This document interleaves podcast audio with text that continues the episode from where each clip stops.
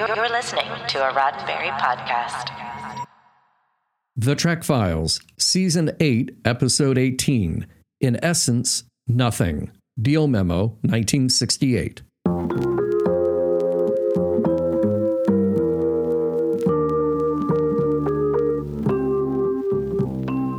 Welcome to The Trek Files, a look into the archives of Roddenberry Entertainment from the personal files of Gene Roddenberry. And now your host, Dr. Trek, Larry Nemecek. Well, welcome back, Star Trek fans. Hey, especially you Star Trek historians, you writing fans, I mean you Trekophiles spelled with an F, all of you. We've got a special show today. We're going back to the original series days uh, to one of the writers from one of the classic Star Trek episodes that keeps coming up over and over again. So look, let's just dive in. Go check out our page at Facebook, facebook.com slash the Trek Files. As always, the document is there. But take a look. Here's a listen. Here's an audio sample. Uh, and then I'll be right back with this week's special guest.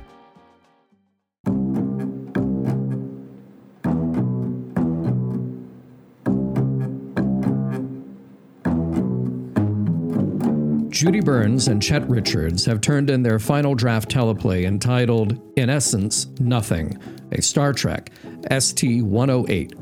Please pay them accordingly. Fred Freiberger.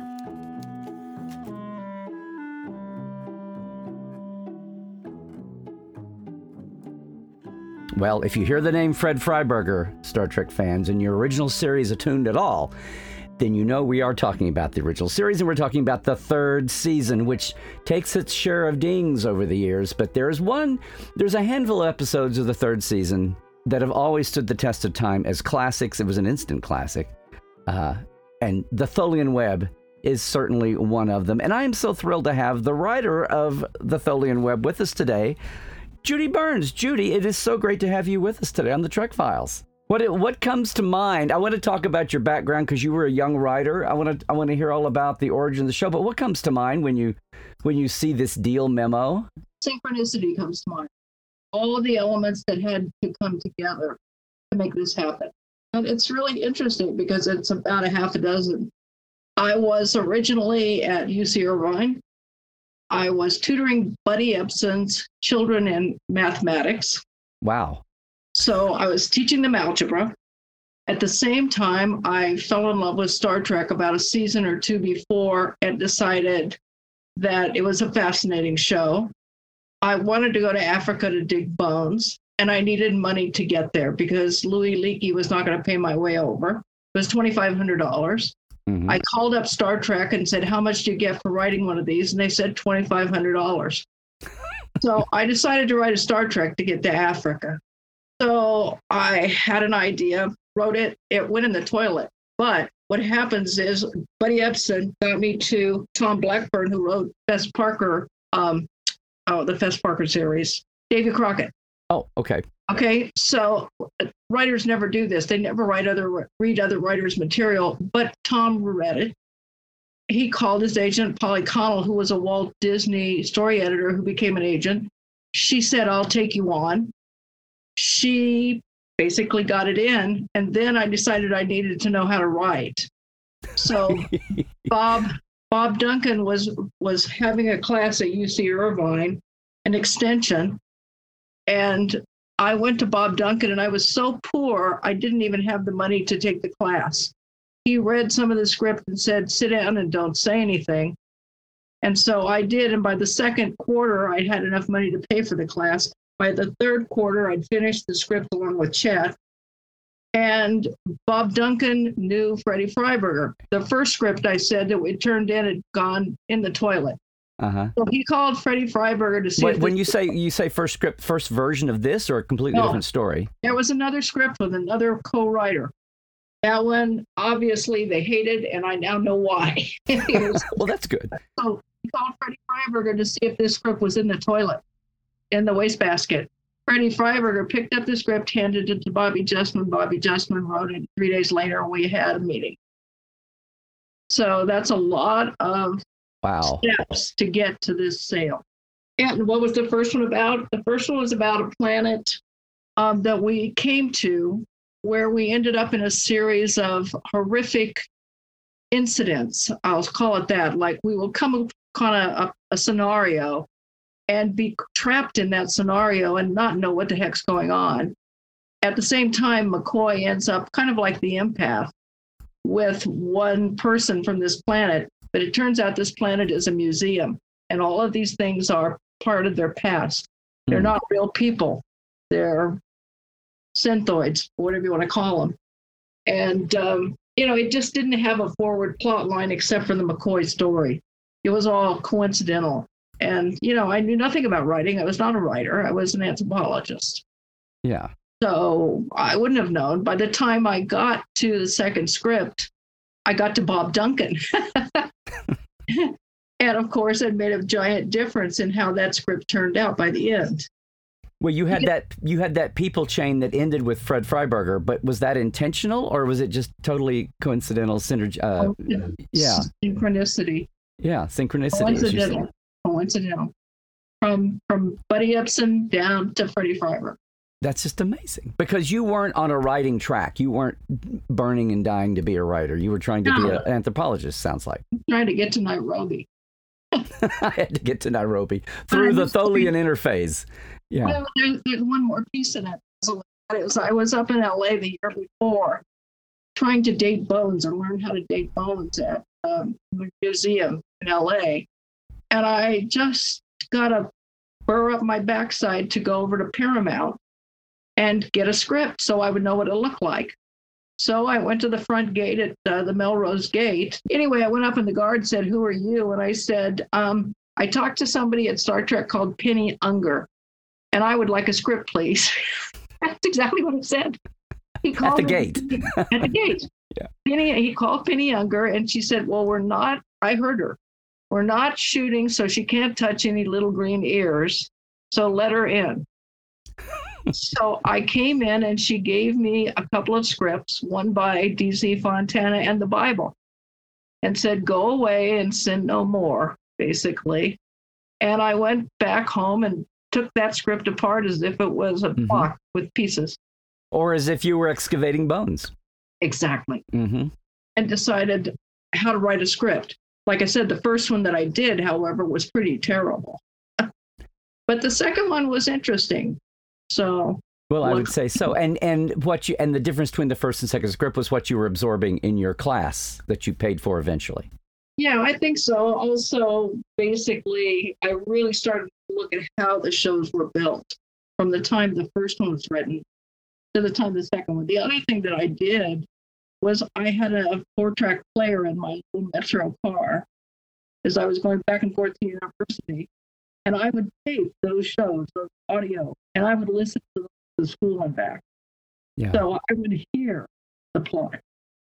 And it made a lot of difference. Well, where did the? I mean, all the stories from when first submitted, you wound up with your name on the uh, on the script, which is doing good. For my gosh, for a first time writer, where did the where did the idea come from? um, I wanted to tell a ghost story. And I, I had a friend, Chet, who was not even in the same part of the school. And I was talking to him one day and said, I really want to write a ghost story, and I need to find a way to make a two dimensional character look like a ghost on a ship. You know, got any ideas? And he went, Well, blah, blah, blah, blah. And then he said, We can gobbledygook it and say that they're in some other kind of dimension, and it kind of the dimensions overlap. Mm-hmm. Said that's not really anything that's science, but he said that, you know, let's just take it that way. So I ended up sitting with Chet and coming up with the story. And the story originally had Spock running around being the one that was the ghost. But when we got there, they said, well, we already have Spock's brain. Mm-hmm. So uh, let's not do that. And besides, they said in the memo, I got um, Bobby Justman's memo on the thing. Mm-hmm. And he said, Kirk is such a schmuck, he'd want to be the one to stick behind, stay behind. The hero. Yeah. Yes, the hero. So I talked to Buddy Bobby Justman many, many years later. You know, he would come to my class and talk Hmm. about screenwriting. And um, he said, You were never supposed to get that memo, ever. But the memo was really, um, It was a those, ground those plan. those script notes are meant for the staff, not for the original writer. If they're out of the, Yeah. yeah, right. Freddie Freiberger sent it on to me. and the reason he sent it on, I know, is because Bobby basically laid out a big chunk of story. hmm God bless him. And um, we followed that story. And then, of course, we got to the wonderful Arthur Singer. Arthur Singer needs to be praised up one side and down the other because he was an old fashioned story editor. And there's a difference between story editors now and story editors then. Story editors then wanted the writer to write the script, they wanted to help the writer write the script Mhm. not do it themselves.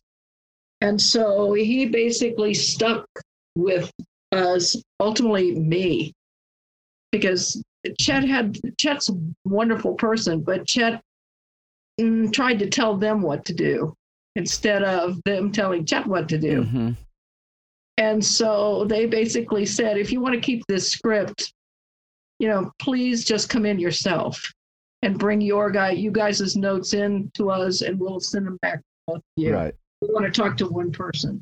What that finally did was basically caused me just to write this stuff.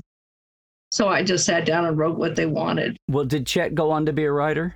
No, Okay. no. Well, it's amazing that the two of you are even there at this stage anyway, because lots of people who study and study and work and work and work to be writers who don't care about getting to Kenya, to Nairobi, uh, they have they never get as far as you did. So this is a it's an amazing story. Well, I think the big difference is that once I did it, and once um, I had the feeling of the word under my fingers, um, I immediately tried to decide how to write another one. And I knew that I couldn't write a Star Trek instantly because they were already doing their thing. So I decided to write a Mission Impossible, which was really kind of up my mental hmm path, I guess. I, you know, I was always into physics and into math and into science in school, even though I ended up in anthropology. And so that thing, taking things apart like clockwork worked with mission. hmm So Chad and I had started the mission together, and that was probably two months before the Star Trek sold. And by the time the Star Trek got sold, I was three quarters of the way through revising that script without Chet. And I got a call from upstairs in the same building. It turned out that Mission was right upstairs from Star Trek. Right. They're both Desilu. And they said, Who wrote this? You know, did you write all of it? Did he write all of it? Who wrote what?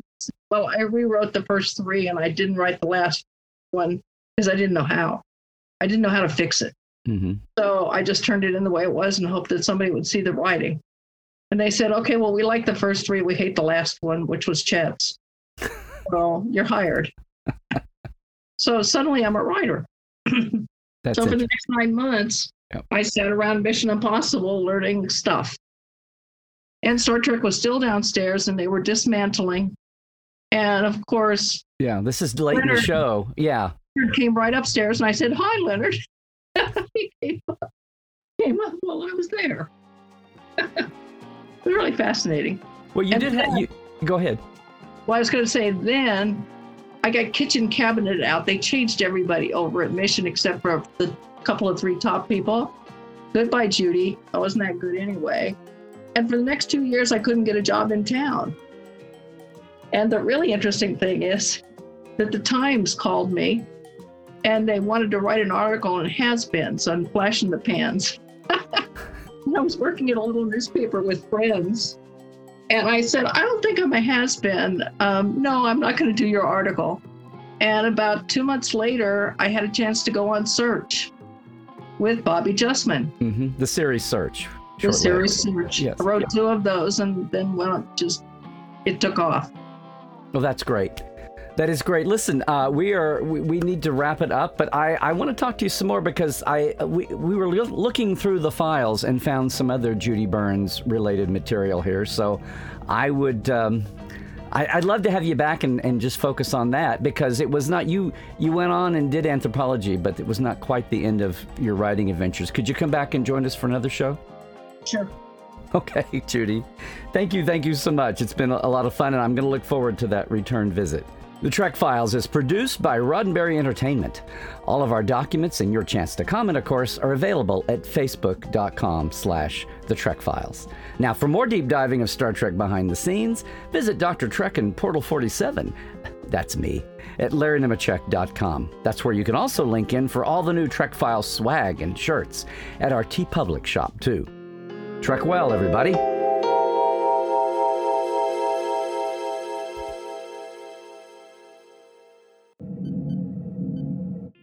This is a Roddenberry podcast.